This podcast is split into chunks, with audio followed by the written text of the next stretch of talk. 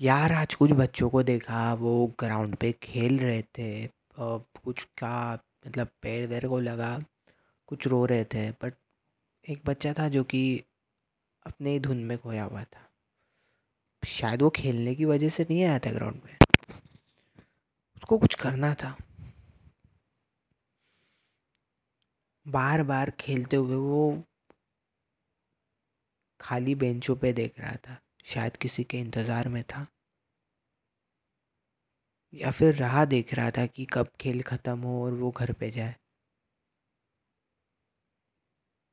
इसलिए शायद उसने कम रन मारे हो, या फिर कुछ और वजह रही होगी।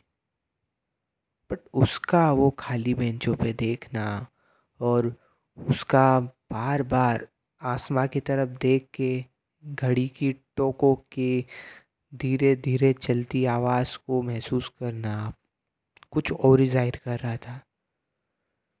शायद किसी ने उसको टाइम बताया और वो टाइम पे आ नहीं पाया।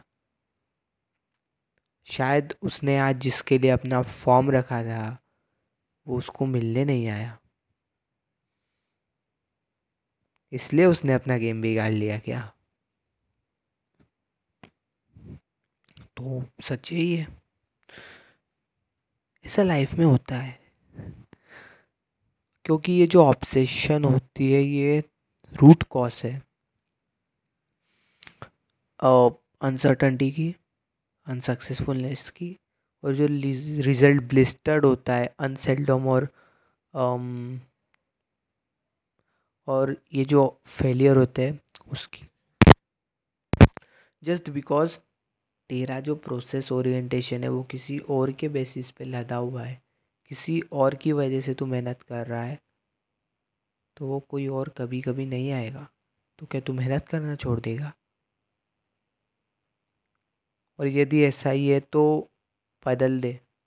रास्ता भी और व्यक्ति भी, क्योंकि ज़िंदगी की सबसे बड़ी लड़ाई अकेले ही लड़नी पड़ती है।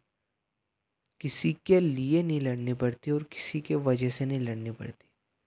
देखो, ये लाइफ का पार्ट है और यदि लाइफ को इसका पार्ट बनाओगे तो भैया तांडव हो जाएगा।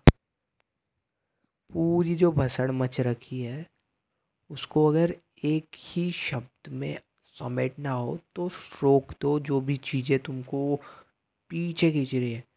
यदि वो दोस्त है तो अपना सर्कल बदल लो। और यदि हाँ तो उसको भी छोड़ दो। बस, ख़त्म बात।